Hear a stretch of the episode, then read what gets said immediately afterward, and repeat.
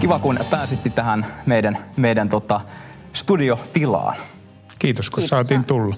Me on kyllä seurattu Mahtava tätä ennen tätä studiotilaan tulemistakin ja kaikki on ollut tosi kiinnostavia Jaa. puheenvuoroja.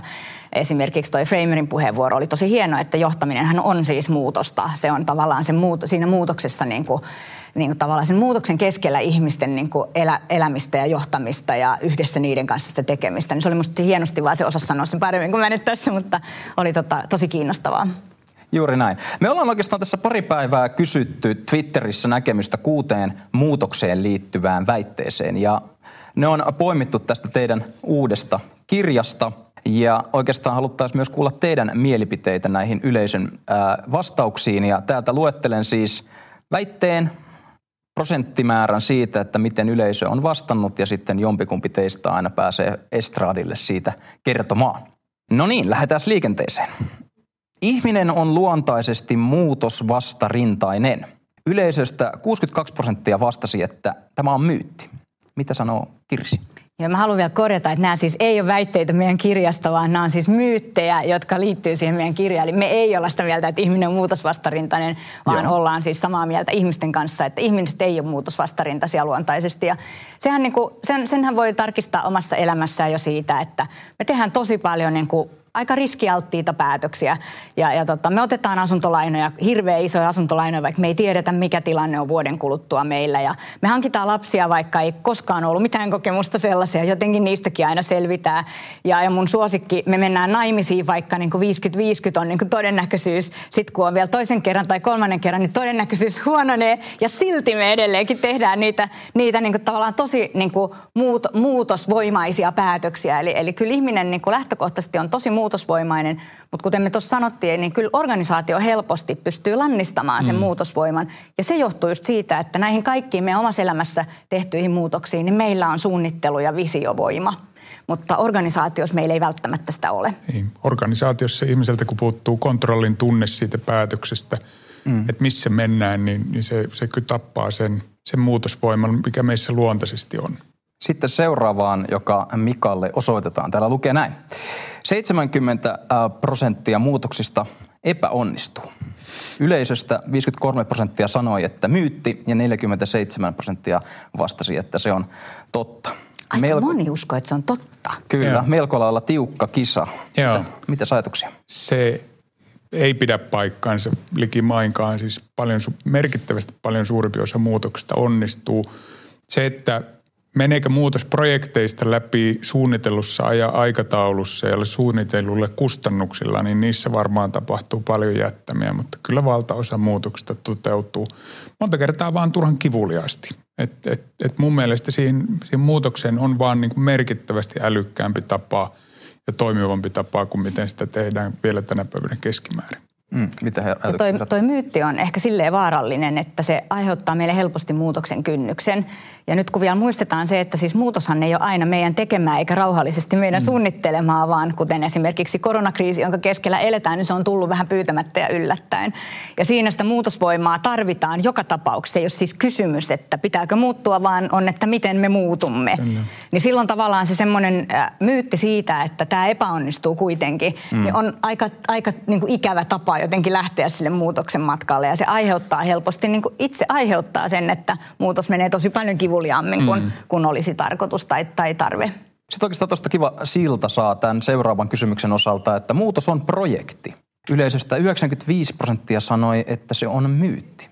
Se on ehdottomasti myytti. Siis muutoshan tapahtuu meistä riippumatta joka tapauksessa. Se on siis prosessi, se on pysyvä tila, joka on olemassa. Ja, ja se ehkä, me, me voidaan itse niin kuin ratkaista, että onko meillä jotain niin kuin kontrollia tai ohjausvaltaa siihen, että mihin se muutos meitä vie. Ja, ja siinä me tarvitaan sitä kollektiivista muutosvoimaa. Eli ei vaan sitä, että on yksi niin kuin visionääri, joka kertoo, että mennään tonne, vaan sitä, että miten me saadaan se koko, koko ryhmä ikään kuin, niin kuin yhdessä suunnittelemaan ja yhdessä toteuttamaan sitä muutosta. Jos allekirjoitatko tämä? No, siis mä allekirjoitan sen, mutta mun mielestä, mun mielestä muutos, siis allekirjoitan sen, mitä Kirsi sanoi, en sitä, en sitä väittämää. Tota, mun mielestä niin suunnistamisessa on hyvä analogia. Ryhmäsuunnistamisessa on hyvä analogia muutokselle, että, että se tarvitsee rytmityksen, että se tavallaan pysähdyt lukemaan karttaa – ja sitten taas mennään ja sitten se taas pysähdyt. Eli tavallaan se pulssi. Ja sehän tässä on keskeistä, koska niin kuin muutos on jatkuvaa, mutta siitä huolimatta ikään kuin se avaamisen ja sulkemisen rytmitys on täysin keskeistä organisaatiossa, koska asiat ei voi olla koko ajan ilmassa noin niin kuin lähtökohtaisesti. Aina on mentävä niin kuin jotain kohti. Seuraava tulee Mika sinulle myöskin. Kommunikaatio on tärkeä tukityökalu muutoksessa. Yleisöstä 91 prosenttia sanoi, että se on totta. Kommunikaatio on kaikki, likipitäen kaikki muutoksessa. Ei, ei ole oikeastaan niin kuin semmoista rakennetta ja, ja, ja, ja sitä muuta, niin sitä, sitä on niin kuin äärimmäisen vähän. Se on tekoja ja sanoja. Se on esimerkkejä, niin kuin tuossa äsken sanoin, sanoin edellisessä puheenvuorossa, että myös se, että mitä esimerkkejä se esimerkiksi johto-organisaatiossa näyttää, niin se on myös kommunikaatiota. Hmm. Tämä on muuten jännä, että mä lyön vetoa, että suuri osa noista 95 prosentista ei ole huomannut, että siinä on se sana tuki ja ei tarkoita sitä, että se on tukitoiminto. Mutta se osoittaa ehkä sen, että kuinka syvällä meillä se ajattelu jotenkin on, että se viestintä kiskastaan sieltä hmm. jossain kohdassa muutosta ikään kuin, niin kuin kertomaan ihmisille ja jalkauttamaan asioita, kun siis kommunikaatiohan on jotain tosi paljon enemmän. Se on sitä, hmm. että me yhdessä käydään vuoropuhelua jatkuvasti siitä, että missä me ollaan ja minne me ollaan menossa ja miten me asioita tehdään. Kyllä. Sitten Kirsille vielä, pari tässä on jäljellä. Jotta muutos saadaan aikaan, on synnytettävä kriisin tunto. Yleisöstä 72 prosenttia sanoi, että tämä on myytti. No se on myytti ja se on vähän sellainen, että susi tulee, susi tulee tyyppinen ja sitten kun on kymmenen kertaa susi on, sutta huudettu ja se ei ole tullut, niin se alkaa olla niin kuin täysin niin kuin voimaton. Tämä palavalauttavertaus ja tämän tyyppinen niin kuin tapa johtaa muutosta, niin se on aikansa elänyt. Ja, ja kyllä ihmisistä saa tosi paljon niin kuin enemmän irti ja organisaatiosta silloin, kun se lähtee luotsaamaan sitä muutosta sillä uteliaisuudella ja kiinnostuksella sitä tulevaa ja uutta kohti kuin sillä, että on tuli perseen alla ja täytyy lähteä juoksemaan. Mitäs sitten Mika, täältä viimeinen osio sinulle. Muutos onnistuu, kun kaikki itse ohjautuvat. Yleisöstä 80 prosenttia sanoi, että tämä on myytti. Palaan siihen suunnistusesimerkkiin siinä mielessä, että me tarvitaan, me tarvitaan sitä avointa keskustelua, mutta sitten me tarvitaan se yhteinen suunta. Mun mielestä autonomia organisaatioissa on ymmärretty siinä mielessä väärin, että se autonomia ei tarkoita sitä, että ne on niin kuin – vapaita radikaaleja, jotka, jotka niin kuin pomppii haluttuun suuntaan, vaan aina meillä täytyy olla ikään kuin se yhteinen suunta. Ja, ja sitten mitä enemmän me voidaan tarjota ihmisille keinoja, itsenäisiä keinoja ja vapauksia onnistua ikään kuin siinä, niin, niin sitä parempi totta kai. Mm. Mutta, mutta, tota, mutta se, on, se on kuitenkin aina niin kuin yhdessä ohjattua toimintaa. Kysymys on siitä, että kuka määrittää sen suunnan – määrittääkö sen johtaja hallitus jossain tiiviisti vai määrit, onko, onko ihmisillä se aito tunne ja, ja perusteltu tunne siitä, että tämä on määritelty yhdessä. Ja silloin se on myös merkityksellistä. Silloin se on myös merkityksellistä. Mm. No näiden väitteiden ja näihin vastauksiin liittyen, minkälaisia ajatuksia tämä herättää teissä? Twitter-kansan ymmärrys muutoksesta.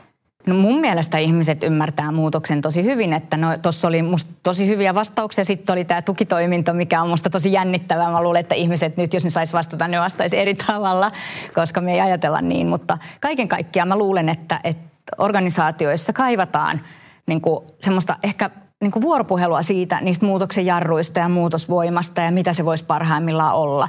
Ja mä luulen, että korona on, on aiheuttanut kyllä sen, että se vuoropuhelu on aika moneen yritykseen aika nopeasti kyllä myös tullut ja nyt on ehkä hyvä mm. niin kuin miettiä, että mitkä asiat tästä sitten jää. Että kaikki muutokset ei onneksi ole tällaisia, vaan, vaan osaan voi ottaa vähän enemmän itsekontrollia ja, ja itse päättää. Mutta se on niin kuin hyvä huomata, että ei niin kuin paraskaan strategia toteudu ilman sitä kollektiivista muutosvoimaa. Mm, ehdottomasti.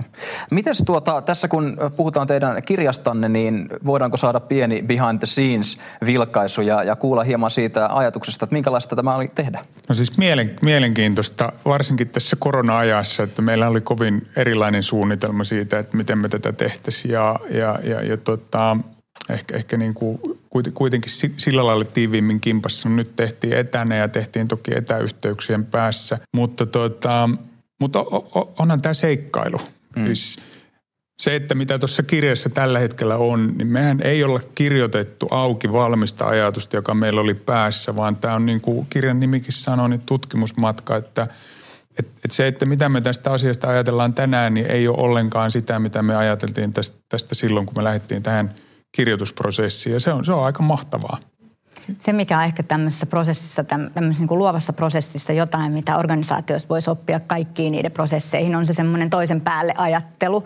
Eli, eli ta, se tapahtui meillä tosi luontaisesti sillä tavalla, että, että toinen heittää idea ja toinen rakentaa sen päälle ja, ja sitten tulee toisen idean kanssa. Ja niin kuin se jotenkin se musta sujui tosi hyvin. Meillä oli muutosvoimainen tapa ehkä tehdä sitä ja, ja jotenkin tämmöisestä luovasta prosessista itse asiassa, niin se on hyvä esimerkki siitä, kuinka ihmiset voi päätyä, kun niillä on yhteinen suunta, tänne me halutaan mennä, niin päätyä paljon mielenkiintoisempaan yhdessä kuin mitä yksin olisi pystynyt. Joo. Mm. Tässä oli hauska prosessi se, että et, et me sovittiin alusta lähtien siitä menetelmästä, että toinen kirjoittaa ja toinen saa kirjoittaa päälle ja niin kuin lupaa kysymättä ja, ja, ja se toimii itse asiassa aika mainiosti.